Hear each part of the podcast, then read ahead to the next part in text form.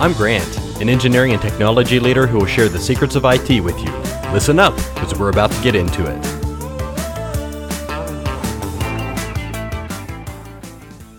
Hey, everybody. I'm pleased to be able to share my second guest episode with you. For this one, I was blessed to have my good friend and highly skilled IT leader, James Jones, on the podcast. James and I have worked together for over a decade across many companies.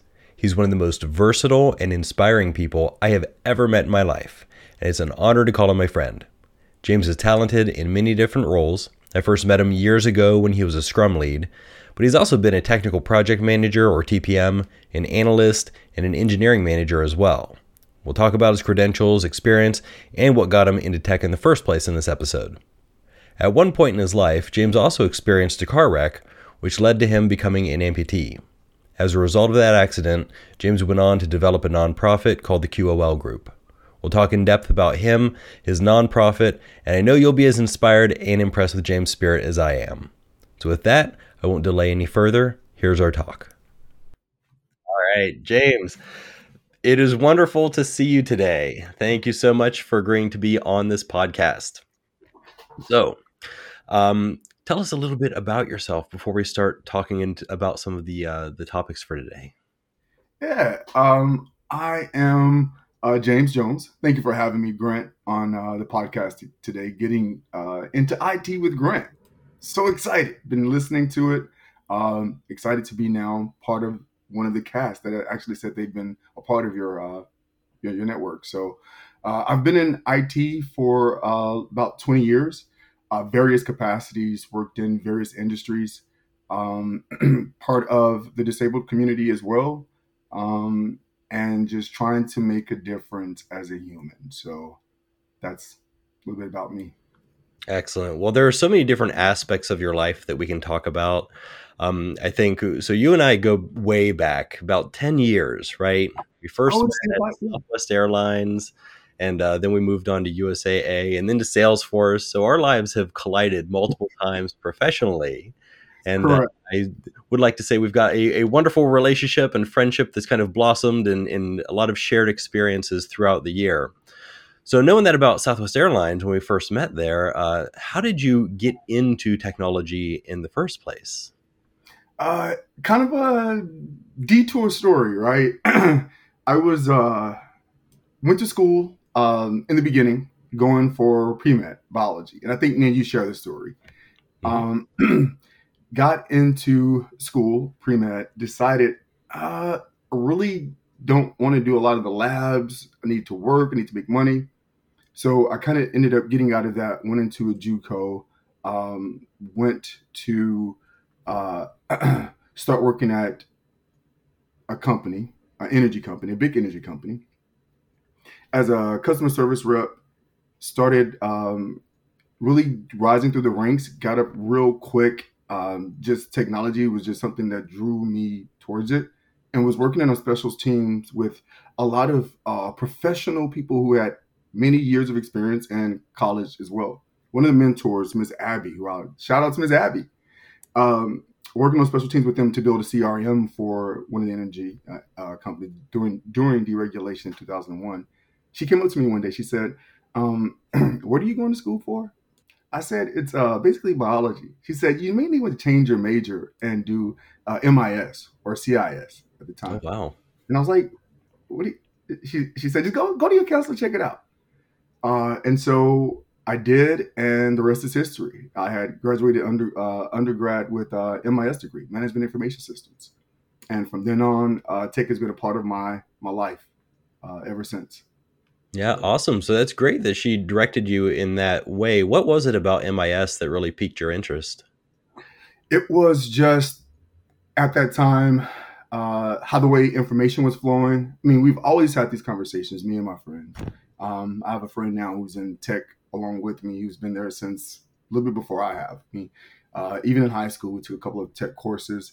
Um, but just the way that the, the world was changing um, during that time frame. And I'm don't, not dating myself back, but you know, uh, but going through the different changes of technology and seeing how it was becoming more uh, prevalent than, than ever, and being able to use the systems that that we were building and it just captivated me to see how uh, what we were creating made a big difference to people who were actually using it, and that kind of drew me closer to it and fascinated me, and I've been on that track ever since. And now it's more than just the applications. Now it's more of the people sense to me about how I'm interacting with people in IT to still have that human connection. So that's where we are with that. But hmm yeah, Yeah, I've said it before. I agree with you totally on that point. Um, I think if you know a little bit about tech, you have a, a secret superpower that you can pull out and accelerate you, regardless of if you're specifically in tech or or another career path. Just knowing about tech will help make you so much more effective at doing your job, uh, regardless of industry. So that's awesome. Uh, and so after then, so you got into MIS, you got your degree, and then what did you go on to do immediately after that? So immediately after that, I stuck with the company I was with. Um, was there changed over to another energy industry um, where I was uh, a BA manager, uh, worked with business business analysts to conduct requirements. Uh, I was vendor pro- uh, vendor project um, manager where I also dealt with uh, the vendors and all that for the startup that I had moved to for the energy sector. And then from there, kind of moved on to uh, a marketing firm where I was technical project manager uh, for them for a while, and then um, went to the collegiate world for Texas Wesleyan University, where I actually got my degree from, um, and then just got a master's in management while I was there as the advancement services manager, trying to find uh, an advancement services um, CRM, an application to where we can actually start housing more information, uh, more up to date, uh, going after bigger donors, all of that. So, kind of did the RFP for that, did the searches for the other companies, had them come in, do presentations, all of that. Uh, and so, uh, me and a group of other people, not just by myself. And then from there, uh, after I got the master's and when I did, then I moved over to where we had met, which is SWA, and um, worked on in.com uh, when I first got there uh, for a while. We worked on .com. We did the uh, integration with AirTran into uh, Southwest, so that was fun. Uh, and then stayed there for a little while, and then got pulled over to maintenance. And then in maintenance, uh, worked as a Scrum Master, uh, doing applications for inventory, all of the great stuff that the mechanics need, all of that great things that they do for the planes to ensure that we are having the planes to be uh, maintained and maintenance in a certain amount of time and making sure that all these things are accounted for, not lost. So I guess I did so well to where I was voluntold to go over to aircraft ops. And then when I met my buddy Gret. Uh, I'll never forget. I had uh, walked over into if anybody don't if anyone on here don't remember the old offices and how it was. Maintenance was back in the hangar, uh, and and the corporate office were aircraft ops, and so I got a chance to walk across the campus, and I'm like, okay, who I'm supposed to meet with? Uh, tech lead over there is Grant Dryden. Go over and talk to Grant. Okay, so I'm walking over blindly as I can, just as excited. And uh, I meet you and I see you in your cubicle. This is when they have the cubicles that were. Oh yeah, I miss those. where you had great isolation and no one could. Yeah, you, I know. I could get work done there. You had a square about this big where you can come in and out of. Yeah. Yep. So head around to see if anybody's in there, and there's Grant. And I introduce myself, and then Grant's like, "Hey, I'm Grant." And then immediately, my in my mind, oh, this this guy is so cool. We're, we're friends now. We're friends now. And so uh, started talking to you, and then just met the team, and then I did. I, then I had a chance to um, kind of meet all of the team members, and we started working on performance, weight, and balance with, when you all had been working on for some time now.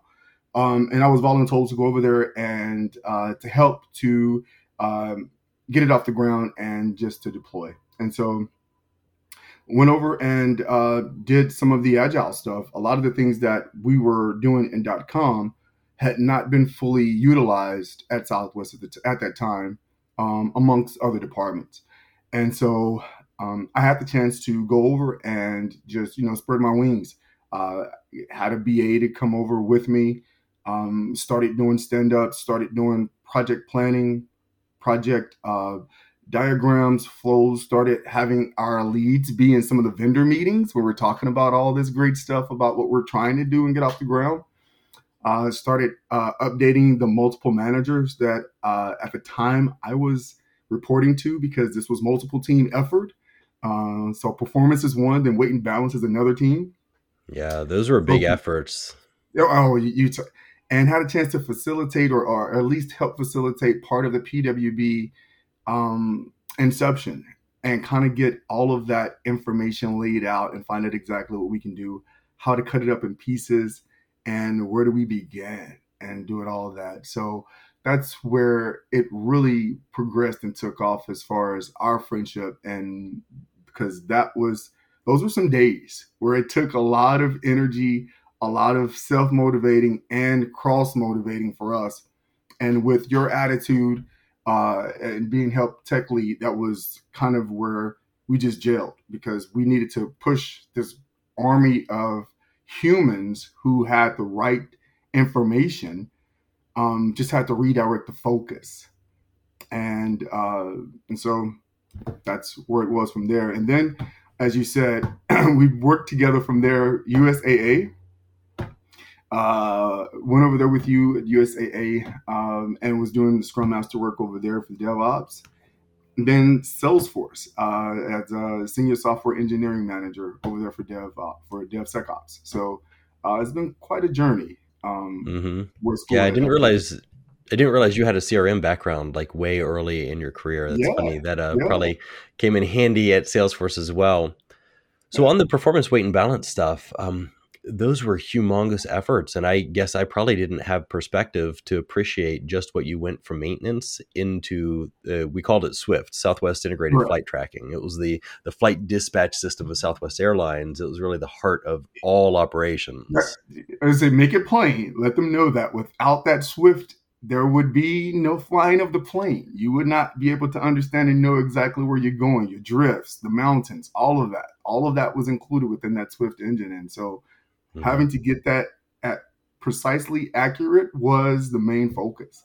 It received data from passengers, from crew, schedules, from maintenance, uh, the performance balance. characteristics, weight and balance of the aircraft to make sure that it would Luggage, be able to take off and land.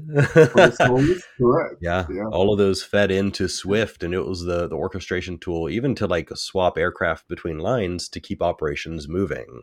Correct. We worked a lot with uh, network operations and uh, scheduling with crew, and just to make sure that um, things that we were doing were not necessarily disrupting what they were going to be releasing, and that we were all on the same page. Um, then became with uh, product release manager uh, and started working on things like ETOPS, uh, which people will know, normally know it now as uh, Hawaii when uh, Southwest went to Hawaii. So I got a chance to do the inception, and people don't know what inception means. Uh, it's sort of a, um, a, a different spin on a PI planning. Uh, put it that way. So had PI a lot of people in the room. How we do it now within the agile world uh, in increments. Uh, we're planning in increments. We do it quarterly. Some do. Uh, I think for us, we really didn't have a cadence back then. Um, and so when we received projects that were just given to us, we decided to couple them inceptions because it wasn't a quarterly thing that we were doing. Um, and we just decided that this is something that would be easier for us that was handed to us from um, an outsourced company that we were using at the time. Um, mm-hmm. And so we would get like network um, teams, security team, anyone who was touching or had tentacles to the project, I would get them in the in the room, and we would spend a few days or a week or two uh, and dissect the whole project from beginning to end to have a credible plan. Um, and that credible plan uh, had to at least be credible enough for the executives and the directors to sign off on. If not, then that means I had to go back in and have another meeting and find out where what are the trade-offs because that would be my question to them right is is it quality is it you know uh, and so taking that approach I always went in with what is the most valuable thing that we need you know what is the mvp what are we actually trying to do what can we incrementally build at this point right now that would give us some leeway um, and that we can dynamically build on uh, and that we can release out um, in, in those increments. And it turned out to be a, a great deal. It, it was uh, a great effort. We learned a lot. We learned a lot from each other. Uh, and having to, I would, I would say, to be in that bunker uh, for those many days all together um, and trying to have that great attitude, uh, it, it, it set you up for situational awareness, emotional intelligence, and all those other things to be aware of, right? Not everybody's going to come in with the same attitudes they did yesterday. There's external factors that happen.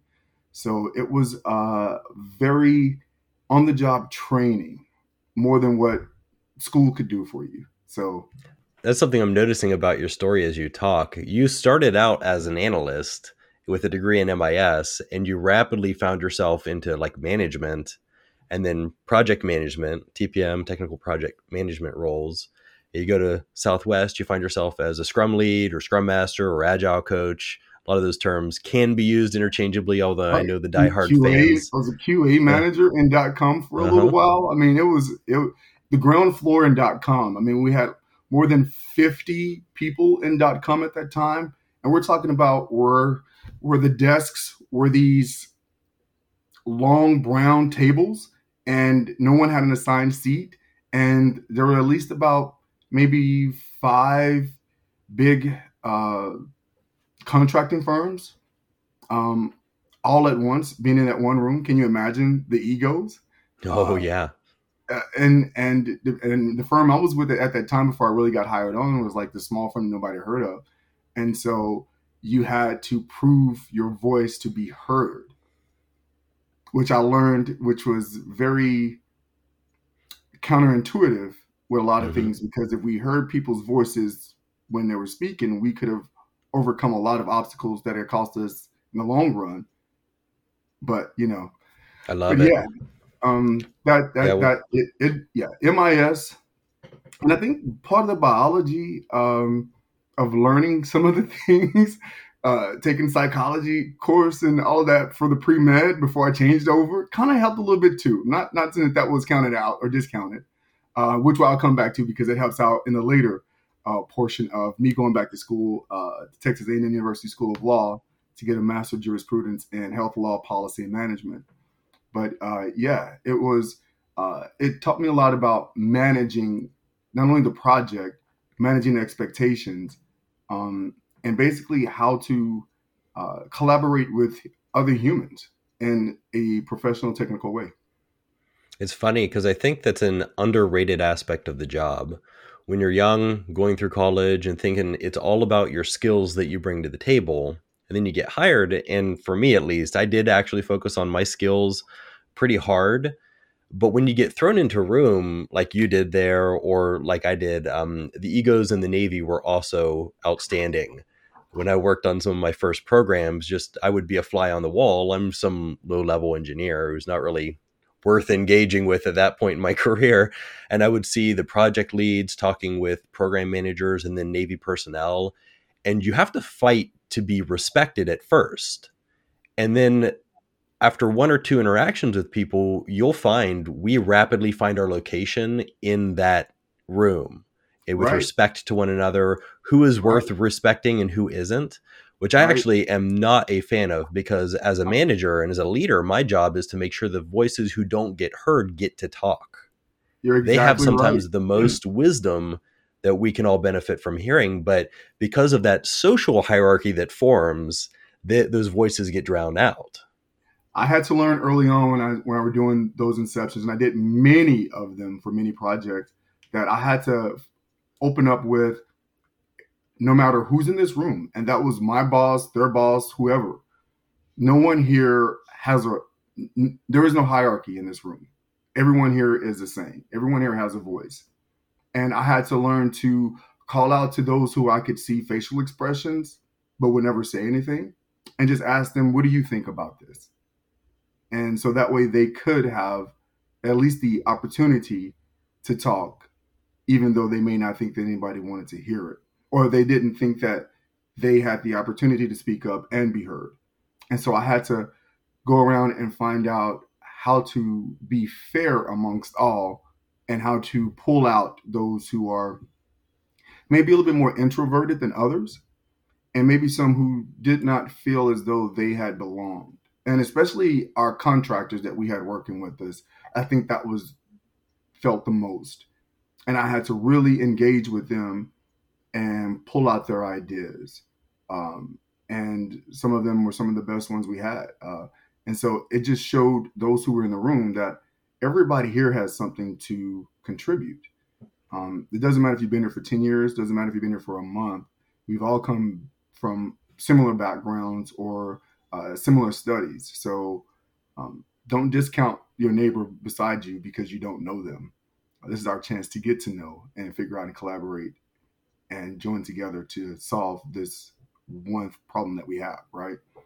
Mm-hmm. So it's one of my it's one of my favorite things to see as someone who has just graduated college, joined a team, and begins to learn that they know a little bit more than they thought they knew. They get comfortable in the role and talking and asking questions. Yeah, exactly. Their eyes open and, and they kind of see what they have gotten themselves into. And then you see them get excited about their job. And it's like, I just absolutely love people when going through that transformation. Buy-in. I don't mean to cut you off, but they have a mm-hmm. buy in at that point. They're like, I am helping to create something that could, that is long lasting who wants to just be a fly on the wall and have no say in anything, right? When you have that buy-in, that means that you have stake in it. That means that you have some responsibility towards it and its development. So you want to do a little bit better. That's just human nature to some, right? If you have that buy-in and you're actually a part of a team, then you know that you matter. Your responsibility of being there and being alert and engaging is what's going to make this happen. And so, yeah, yeah, I like it when my eyes light up as well. Absolutely. And everyone kind of comes with a different baseline skill of emotional intelligence. I think uh, as you're born and you grow up, uh, you kind of develop that skill. And some people, like my daughter, she's six years old. She is she outclasses me just in how connected she is with her emotions. I had to learn how to empathize a little bit more with people. I'm very much the engineer, just facts, trying to get the work done. And as I've gone through my life and been made to feel small in a room of people. Right. right so when he right, looks at me like I'm uh, inconsequential and then treats my input as inconsequential, makes you feel small. It Having does. been granted those experiences in my life, I've learned how to empathize with with other people, especially newer ones in their career, a lot better. So, where were you when you started out in your career? Um, were you always as empathetic and emotionally intelligent as you are today, or how did that develop? It developed uh, similar to what you just stated. Um, I was at the deregulation of the energy company, had moved from uh, a customer rep to special teams, and those days, special projects. In those days, I mean, that was sort of like you had gotten a blessing, like you know. And if you're in a room with people who had already so let me paint the picture. I'm an employee of the company and I'm coming in to help a contracting company who is helping to build the CRM for what we're needing. And because I have the expertise on the system that we have, and I can better allow them to understand where we're trying to go and how and what they're needing, meaning the people who are actually on the phone or who is working on it. So I'm coming in and I'm coming into an already made atmosphere and they're already having their meetings, they're already doing this. And so I remember this so vividly. The one who was supervising us at the time, we would do our stand ups and like on a Friday or whatever. And this person would tell me, hey, uh, and James uh, may or may not be with us next week. Uh, this is what, yeah. Wow. Yeah, saying that I may be going back to where I, you know, I came from. Now, I I was never told this. Classic. Uh, I don't know, and you know, so this was uh-huh. sort of like a a power move or whatever. I don't know what it was, but I had to sit down with that person uh, after about because I just thought the first time was maybe like a fluke. Okay, maybe she's getting mm-hmm. something that I didn't get. So I would go and ask, and they're like, no, no. You know. Second time was like, okay, so now I need to go and talk. So I had to sit down with that person and ask them, you know, what is the deal that we're where you're having to announce this type of information to people or just say these things. And she was just like, well, this is what I just thought that was happening. I said, well, if you don't really know for sure, then let's not say anything. Uh, that doesn't necessarily boost my morale, and it doesn't necessarily give vital information that the team actually needs. So let's just leave some of this stuff, you know, out that doesn't make any sense. Um, so I had to impart and actually speak up, uh, and then you know show my assertiveness to say, hey, I'm just not going to allow just anything to happen. Um, I may be the newest one to the team, but let's you know let's get this on, on track. And so after that, uh, I became a part of the team uh, permanently. Uh, got my wings and all that, and uh, you know the person was had a mindset change, um, and then that's when I kind of understood and knew that this isn't really any different than high school or you know mm-hmm. the, I wouldn't necessarily call it bullying, but there are certain um, cerebral tactics that people will try to play with you and will try to throw you off your game if you allow them to, to either discourage you from doing what you are there to do for whatever reason. I mean, and in their minds, they may think that it is something that is uh, gentle, uh, non toxic, and thinking that hey, this is information I think I need to to, to say. Um, but I kind of got that early on, and then from there, I kind of knew that emotional intelligence and situational awareness are two of the most main things that are needed within the technical um, arena because a lot of times we were taught that developers just like to have their heads down to their desk, dark room, and just code. And so that automatically seemed as if developers don't have a voice. Now, I wasn't a developer, I was an analyst helping out the developers do their thing. But I kind of figured out that that's not necessarily true because we're talking all the time. We're having these conversations with what's going on with this specification, blah blah blah, testing these, these things. I'm telling them that this this button here, blah blah blah, and so that became my motivation to kind of take that with me wherever I would would go. I need to understand the lay of the land and exactly how to figure out what what we're thinking, what motivates us, and how do we continue to keep going and not have it toxic, if at all? How can we start encouraging people and not deflect them from being a part of a circle or a team or whatever we want to call them? Um, and that's kind of how it just took off from my own mm-hmm. experiences of being the person that was subjected to um, you're not going to be here next week. Even to the points where I was at SWA, one of the consultants came up to me and said, "Who hired you? Or are you you won't be here more than a week?" And that same person, I ended up taking over his job and was doing. He had to end up training me before he left, and, so you know, it's just those types of raw material that give you the ammunition you need and the energy you need to keep going because you want to fight the good battle work shouldn't have to mm-hmm. be toxic. Yeah, that's poetic justice for you there. Where the guy who tells you you're going to be gone soon, you take his job from him because he's not up to par. Well, and he had to move on to somewhere else different. Uh, that's mm-hmm. how I would, that's how I would say it. He had he sure. had to move on uh, to a different assignment.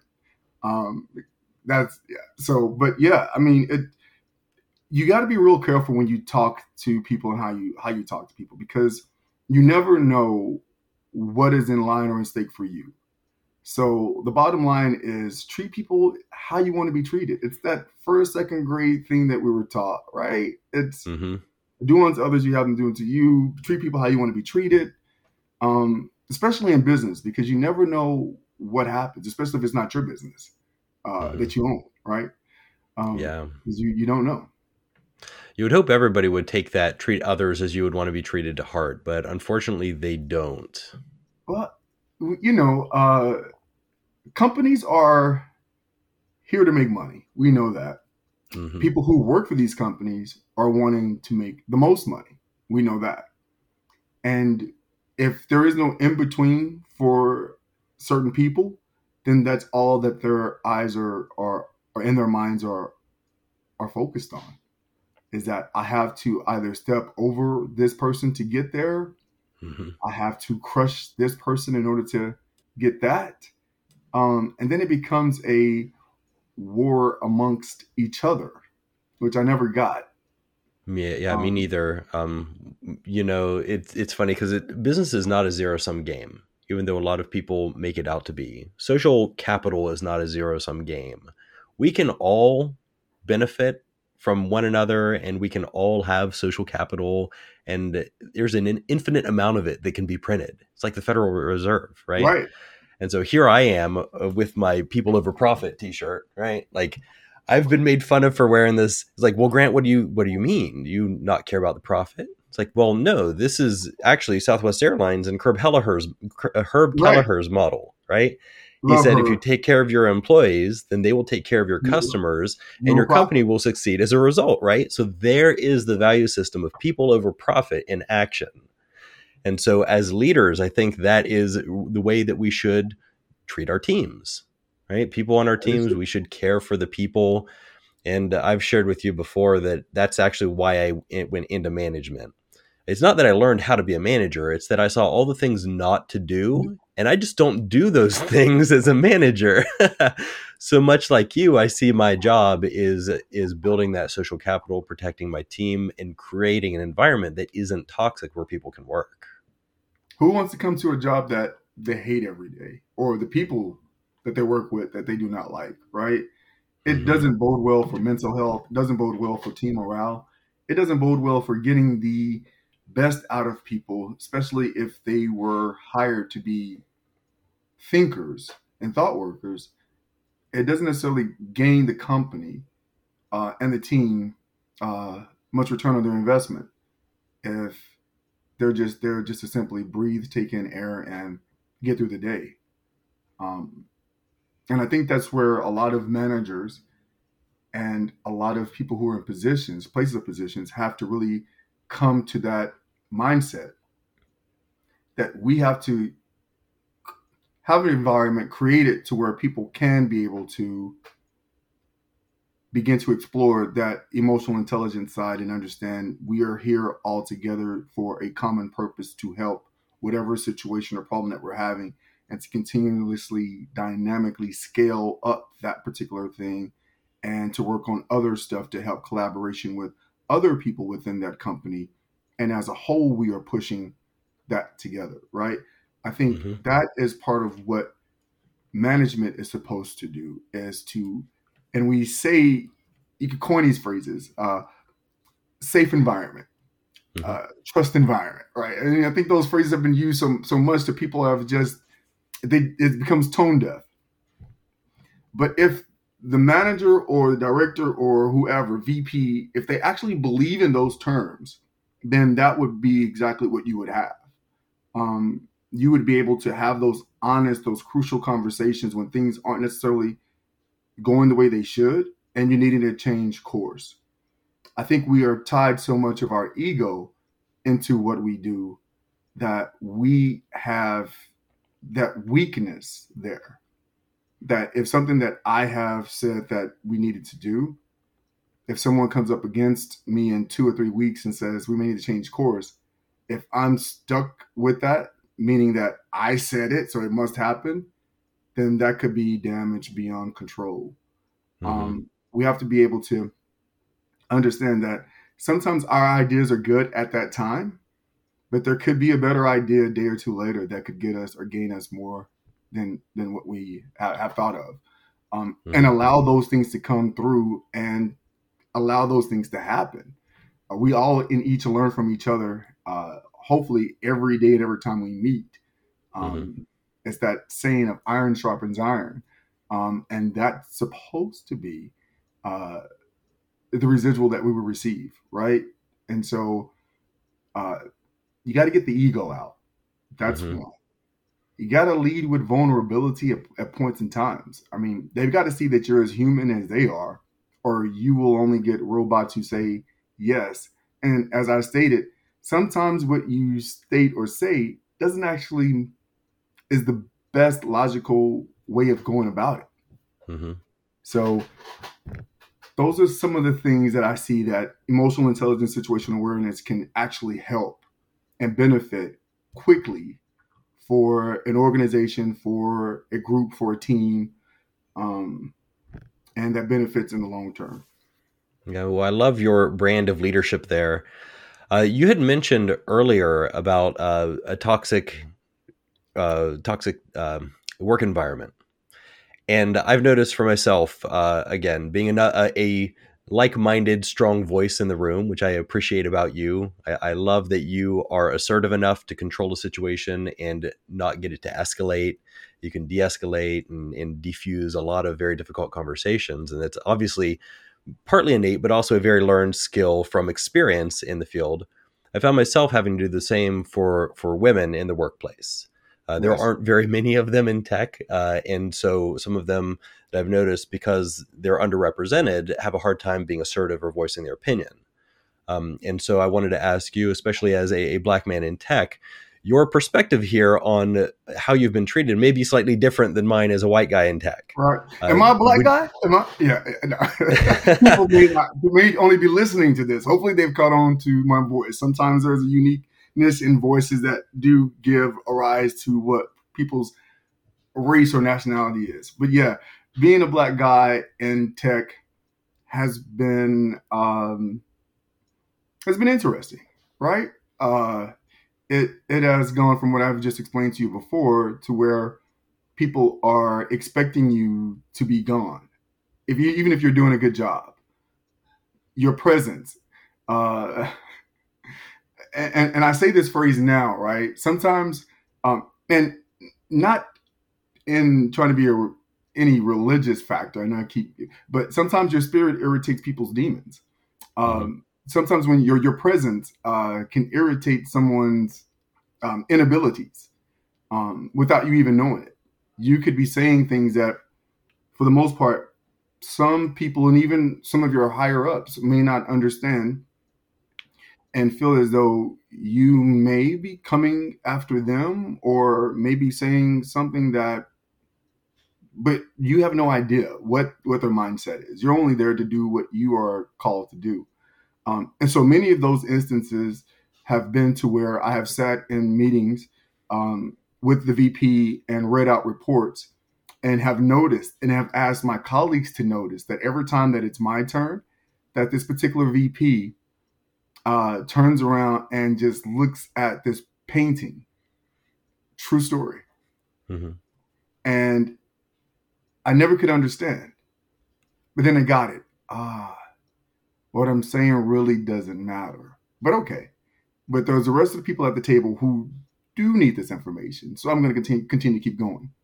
Um, that's part of the mindset that many people, many minorities, not only just black, but um, mm-hmm. minorities uh, of color, uh, gender, um, even disability, um, have to actually take into account that if you are here on purpose and if you're serving your purpose, then no matter what anyone else does externally does not stop you from doing what you know or how or what you, what you know how to do. So um, I've had many of those experiences and they have taught me a, a lot. And that's how I am able to lead with the emotional intelligence and uh, have situational awareness quicker over the 20 years that I have been in this business. And always want to look out for those who are voiceless, as you stated before, um, and not necessarily call them out, but just ask them questions about what do you think about this, or how do you feel, or you know, what are your thoughts on this? Um, and sometimes I'll do that when it's just um, a closed session between uh, me and that person or if I feel that it's a complex issue and we're really needing some more input, and I can look and see that their body language is saying something different, that we need that at the moment, I'll gently, you know, call them out and ask them whether or not they speak is up to them, but they have the opportunity. Um, and so, a lot of us in this arena who are uh, of non-European uh, descent uh, don't really have that voice.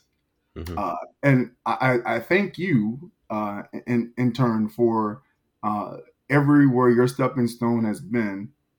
You have said, James, come over here. I got this for you. You know, it's the allies that we have that continues to keep us in these positions that can help everyone else. So appreciate that. Just want to throw that in there. Yeah. yeah. Well, thank yeah. you so much. Um, uh, I think my experience is obviously different than yours in tech, and uh, I have grown out of a sense of wanting the voices that don't speak as much to talk because I'm an introvert. You may not know that about me, anybody listening to this, but I was one of the voices that got steamrolled. And at some point in my career, I realized I don't have to take that. And so I learned how to assert myself more. And if you see the bookshelf behind me, I have just gobs of information back there on how to be assertive, how to control people who are narcissists, how to take uh, like leadership in a situation and guide teams of people. It's one of my skill sets that I've learned over time. And, so crucial I, conversations because you have yeah. crucial conversations. Like we we must sit down and talk about this. Uh, as painful as it is, we we have to sensibly make sense of what's going. Yeah, but yeah, mm-hmm. I've seen you do that. that. That's great. Yes.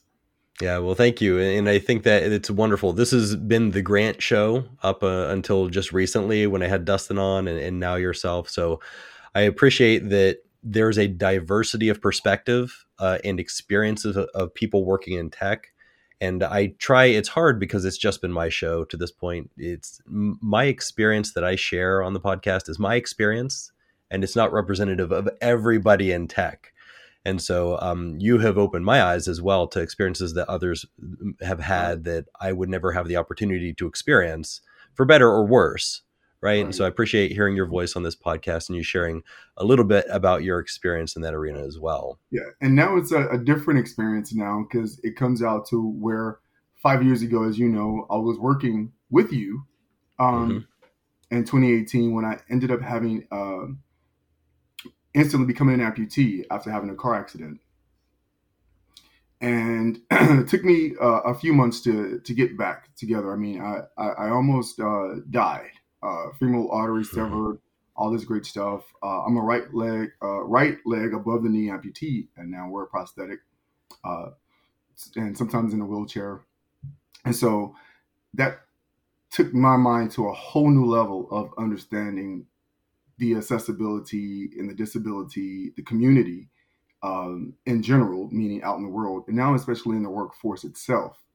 Um, and so that has been a bigger part of where my mission uh, is going towards, right? And so it has been uh, an eye opener to see more companies are leaning towards accessibility for workers who are who may be neurodivergent, um, who may need uh, things to be scripted in, in, in written form as meetings because they may have ADHD or PTSD and all these things, or um, just ergonomic chairs or uh, accessibility in their home if they're remote or in the workspace, um, especially given uh, COVID with long haul COVID and all those things that people have presented themselves after uh, of 20, 2019 uh, um, and getting back into the workforce.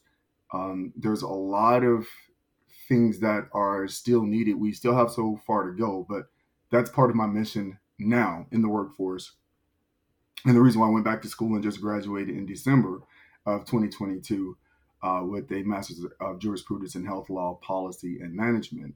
Um, and the reason why I started the QOL group, quality of life, so that way people can have the quality of life they need, even though they may have some circumstances um, that may have curtailed uh, their original mission that they had. Just may have to uh, put an addendum to it or people who were born with disabilities, right? I mean, so, um, and a lot of that goes unspoken in the workplace.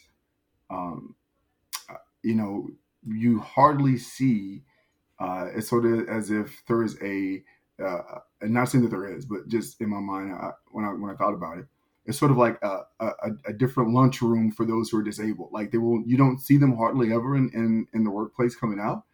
And I want to change that mindset right? It's sort of like there shouldn't be eating at your desk by yourself. You you, you know, um, you should be able to be uh, amongst your peers um, and have an equal voice amongst everything else that is happening, um, and actually uh, advocate for yourself um, because few people will for you, um, and that's that's probably uh, um, the most advantageous thing that I'm trying to work on right now. And well, I love it. Your heart shines through in everything that you do. You are one of the most inspirational people I have ever met in my life. As you said, I'll pay you. This later. is the James I know. You, thank you, thank you, Grant. I'll pay you later. well, you go through a car wreck and become an amputee, and you decide to start a nonprofit to help amputees. Like right. you are amazing. Right. You have an infinite amount of energy and a heart for people, and I love that about you. You know, I I, I laid there on the gravel waiting for the ambulance to come. And I could see that my right leg was over my shoulder like this. And the only thing I could say, I wasn't in any pain. Only thing I could say was that, okay, now I understand. And that was to uh, a prayer that I had been asking to be answered uh, from God. And so when that happened, that's exactly what the answer was. Okay, so get ready. Um, and it was just, you know, uh, as a servant leader, which if you are in leadership, that should be your main goal and focus. Um, but as a servant leader, uh, I just wanted to be that also to the uh, disabled, uh, differently abled, however you want to name or call yourself. Um, and just to help remove their boulders and bring water to them as well, right? Uh, committing to rejuvenating um, and making an impact in a, in a desirable quality of life for them. Many people don't have the necessary uh, medical equipment, and that's part of what QOL does. Is that we actually just give it for free, um, and that's QOLgroup.net. Um, and what we do, we just ask people if they're having these sort of needs, a rollator, a wheelchair, um, a shower chair, uh, a cane, so many times the insurance companies will uh, reject those types of requests. And we're talking about these items could be anywhere from $30 to $100 to $200. Um, and all contributions are welcomed uh, also at this website. Uh, Good. I was going to ask.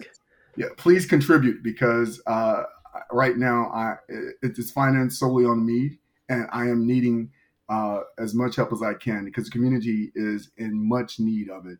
Uh, we have given away um, at least about ten rollators uh, within the last uh, couple of months. Uh, shower chairs, a lot of things that that, that we get um, that I'm having to buy, but you can contribute. Go to the website. It's there. You get an acknowledgement letter. It's a 501c3 uh, certified, put it as a tax re, uh, tax on your taxes. Uh, but yeah, and, and, it's just making sure that the people who are in need get it, so we can counteract going down a difficult cycle of depression, uh, suicide, and all of that, where we can have some kind of quality of life where people can actually be independent, uh, if it's just for 10 to 15 minutes.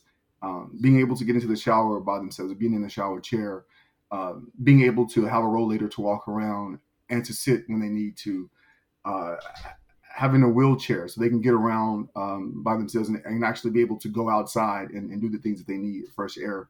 Um, and so that's kind of what the mission um, truly is, and, and making that impact. Um, and for long term, wanting to make sure that it's not only just uh, the the communities that we have here, but making it nationally and making it international if we can, uh, and helping people around the world. Because as the CDC.gov says right now, I think it's uh, the 2020 census was that one and four U.S. adults uh, live with a disability. Um, and the most common disability type of one in seven is mobility. Um, and we can only expect that to increase. Um, and I'm as I'm saying it, you know, I, I want to know the words out that I'm going to say, but given the fact that we have um, so many toxic spills, so many things that are happening around um, just in the U.S. right now. Uh, I could imagine that that number for the next census would be astronomical. I think that mm-hmm. Everyone that we know will be touched by some sort of disability, whether you could see it visibly, like you can on me with a prosthetic leg when that leg is missing, or you can't, where it's something that is mental or lung lung related or something that has to do with uh, internally. Um, and so we're trying to help that good fight and get people to actually have a quality of life, um, even though that they may not have the life that they once had before.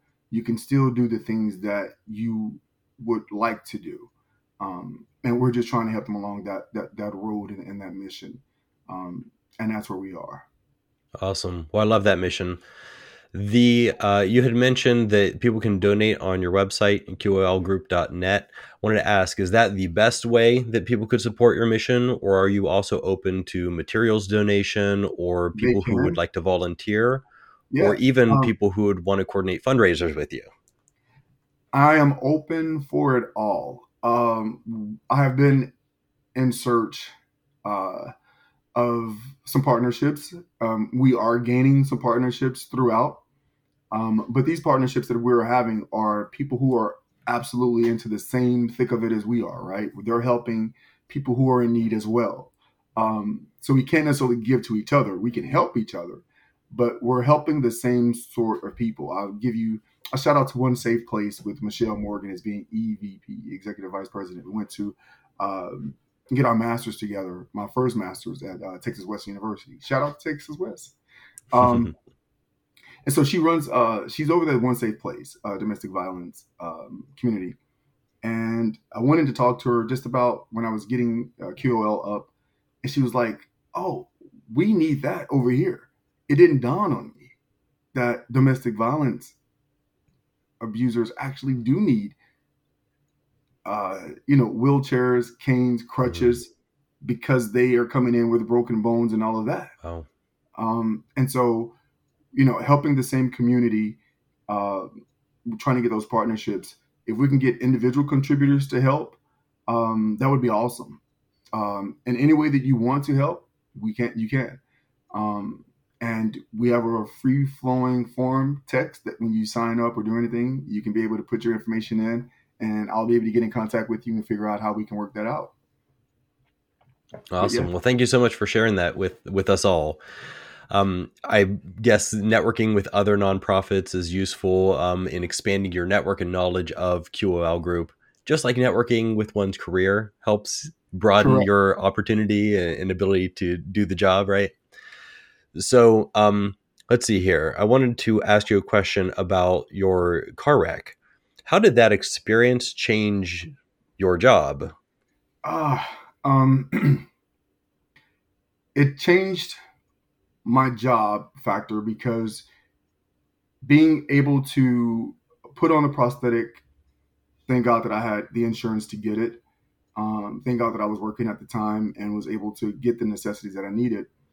Uh, going through uh, the, disability, the disability challenges that I were not aware of, uh, had never faced, and was never told that you know sometimes uh, your remaining stump, your leg, um, could easily bruise, uh, which is difficult for you to put your leg on, which is difficult for you then to go and uh, be at your job um, every day as if you're needing to come in. Um, being in a wheelchair, getting your wheelchair in and out of your car um, just to make it to work, those days could be difficult as well. So it was a mental challenge just before you even get to work to understand the difficulties in the process of just getting there. It's more than just rushing out the house, grabbing your car keys, getting into the car, and hitting traffic and saying, ah, that's the rough part. It's even before you get out your house. Mm-hmm. Luckily, I had a um, an empathetic uh, leader who stated, you know, you don't have to go anywhere or stop this. We can get you to work remote from home, and we'll give you that, and you can do that. Uh, and that changed my life uh, dramatically. Um, I was able to then process all of what I needed to, uh, and was able to be um, on meetings and all that every day um, when needed. You know, did my job as as assigned. Um, it it it in the disability world, um, you're not only dealing with the disability of um, whatever body ailment you're dealing with, it's also a mental game. It's more mental than I would say anything else because you're you are trying to get that confidence up within yourself to say that you are more than just your body. You still have a voice, it matters. You are uh, just as equally competent as anyone else, um, even though people may not see you as that. Um, and you're dealing with other things that people may not necessarily see, right? So if you're going out to the store or anything, you know, people tend to look and see you as something very different. Uh, kids want to come by and see your leg, but the parents are, you know, shushing them away. And we're like, no, this could be the future prosthetician, the prosthetic person. Let this, you know, kid come over and take a look at the leg, and you know, mm-hmm. let's normalize this so that way when people are out, um, we're not being looked at or just got that. There's been so many vacations that me and my family have taken after this incident that I could tell you on. I can only count one or two people I have seen uh, in my position. Don't know about anything else as far as disability inwardly, but that I can see the out, outside disability that I have seen on the beach or, um, you know, in in in in just on vacations. Uh, and I'm asking myself like, where are y'all at? Like, where where are the dis- where are disabled people at? You know, um, but I just come to find out that they are they're going to like where the disabled communities go to. There was like a platform and you could vacation and do all that. I'm normal, it's just like everybody else, I, you know. Yeah. So we just want to normalize that and and and but yeah, having having that piece of knowing for your job that you are secured and that you have the things that you are needing in order to be successful and set up for success, then that can alleviate a lot more of those pain points um, that are extra layers on top of the job that you have to do and perform and to getting there and assess and do all those other things that your mind is needing to do. Um, and so that has changed uh, dramatically. But like I said, having allies and people who understand that mm-hmm um, you can do it. It's just different circumstances. It can be done. Yeah. So I think one of my favorite memories, not just so we've got the the amputee, the disability side of the house, right? But for leaders who are managing teams with people of all different types of backgrounds, I think one of my favorite experiences as a manager was back when uh, we would ask the team to say, "Hey, what do you want to do for this quarterly outing, this team event?" Right? I think considering everybody's input is very important for a leader to do. But I have taken a team out to go get manicures and pedicures before because we always did what the guys wanted to do, to do, as team outings. But we had a girl on the team who had just, I think she jokingly suggested to go get manis and petties. And I'm like, all right, let's do that.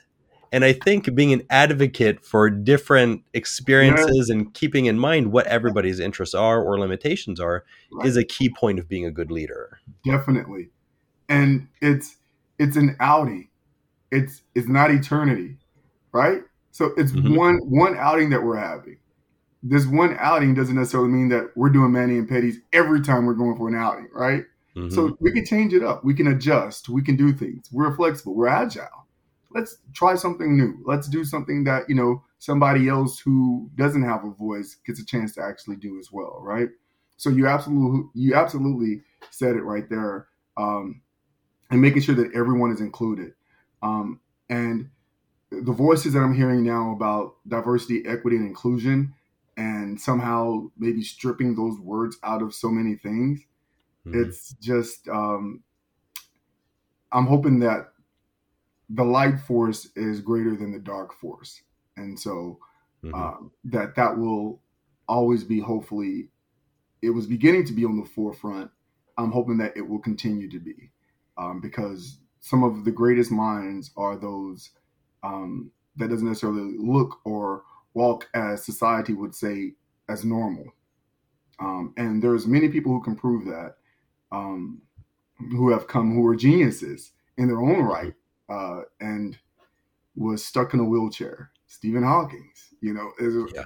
there, you can't just look at a person and and and and say what they're worth. Yeah, times I I think times are changing. I have hope that the the side of good will win. Uh, just based on my TikTok feed, I've seen some uh, comedians on there with cerebral palsy who yes. will use their iPhone to help say their comedy routine for them, and it's just they're normal people with that one limitation in their lives. And so I can see what you're saying about people treating one another different just because maybe they look or act a little different than others, and that just being one aspect of them as a human being. So I think this is another proponent why I'm a huge work from home fan. I think that if you can't manage your team when they work from home, you're probably a bad manager. Right. right. I mean, we, we're hiring people for their minds, right? I could see if we were doing construction or but for technology, it's all about what you know. And you know that from wherever position you are within the universe. So wherever you are, as long as you're making the meetings and you're you're coming to where we need you to be as far as with the technology that we're using, since we are in technology, you can do that from basically anywhere. Um, mm-hmm. I'm a strong component of that as well because not everybody can muster up and uh, get up. There are so many things that go along with being disabled. I'm speaking from personal experience. Mm-hmm. Um, you can have phantom limb pain, which is one of the worst things that you can imagine. For me personally, is all like I speak mm-hmm. on. Um, and it comes out of nowhere and it ends at any given time. It could last for as long as two hours or more, or it could be there for five to 10 minutes. But once it hits, it hits. And that takes a lot of, it drains a lot out of you. Mm-hmm. Um, there are, you know, uh, things that happen as a prosthetic user where your leg has to breathe. Your leg is, mind you, in a plastered cast um, every day, and depending on how long you wear it, um, for long periods of time during the day. Uh, if anybody had any broken bones and had a plaster cast, you know, once you take that off, how your arm looked after a certain time, two or three months. Uh, it just, you know, your your fleshly body wasn't meant to be put into these items, um, but we're having to because this is all we have as far as technology goes right now, and it doesn't necessarily fare well for um, for your your body. And so there's a lot of things that um, come with those as far as implications um, that people are just not going to tell you uh, because you know it's kind of personal and it, it's it takes a certain level of vulnerability to tell your boss, "Hey, I can't come in because you know I've got this humongous whatever you know that's happening with my leg right now, and you know I can work from home, I can do all that, but me coming in, putting something on, or just driving." is not necessarily going to happen at this point. And people will push themselves to the limits because they're needing a job, A, and uh, B, they don't think that they probably won't have that empathy coming from their doctor, maybe from their uh, mm-hmm. from their boss. Um, maybe think that there's just an excuse, but you know that emotional intelligence, situational awareness goes a long way when dealing with um, every and anyone on your team, um, but also counting those special factors for people who are needing uh, probably some gentle care uh, and, and, handling in their in their personal situations. Um, and we always use to, you know, we always say people come to work every day with special circumstances, regardless of you have four limbs or, or whatever because you don't know what people have gone through the night before, if they've gotten mm-hmm. news, if they had, you know, uh, been up, something had happened in their family. So everybody comes in in the morning with something. And you have to be on the understanding that that is a part of that process for them on that job. That never goes away. There is no on and off switch to say, hey, okay, yeah. turn on your morale factor and let's just get to, you know, put all that behind you. You know, they just heard news that their grandmother may have had a heart attack or something of that nature. And, you know, they're, you've got to give them that grace to say, do your best that you can today. I've, I know you can, you know, you you'll get uh, greater later. I've seen you do good and, and great, so I know what you can do. So if today you just, you know, if you can only give what you have as far as your capacity, we're grateful for that. Um, and know that work will be there, uh, but keep your mind sharp. Make sure that your people have the right space and place to talk to you and and be able to be vulnerable and understand that you would take that within the best consideration possible and solely talk to them about it if you need to talk to hr make sure you know that that is who you talk to and that these are uh, potential liable cases if you if you as a leader start talking to other leaders about personal information that your uh, employee has given you that they may not want to be shared um, yeah. But just take those into consideration and um, the same grace that you would like to be afforded and in opportune times, I would say make sure you do the same for the people who are looking for you as far as leadership. So. Mm-hmm. Absolutely. So I've kept John here for a little over an hour now, but I do have more questions here. I, um, I, am, I wanted I'm to ask you this may be a good one um, for us to to end on here. So, knowing everything that you know now, your journey in tech, the life experiences you have had, and your your new mission in life here that you're you're building with QOL Group. So, what advice would you give to yourself when you were just starting out in your career, or for new people who are trying to get into IT and are listening to this podcast? I would say that I would have looked at and I, I I'm talking to those who are coming up now who are probably in business school. Uh, I think you have an array of listeners, probably those who have been in in business for as long as we have or more. Um, those who are trying to, to determine if they're wanting to switch from whatever they're doing to whatever, no matter what the field is.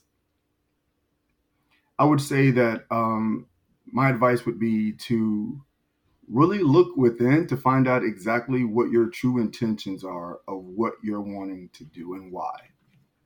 Um, because every job that you have is going to involve some level of communication with humans. And I, I read, I, have listened to your podcast on Chat GPT. I understand that the, the AI is coming and it's here and da da da da. No matter what uh, as as uh, Dustin has said, the uh, automated intelligence is telling you, you're still going to need to interact with humans.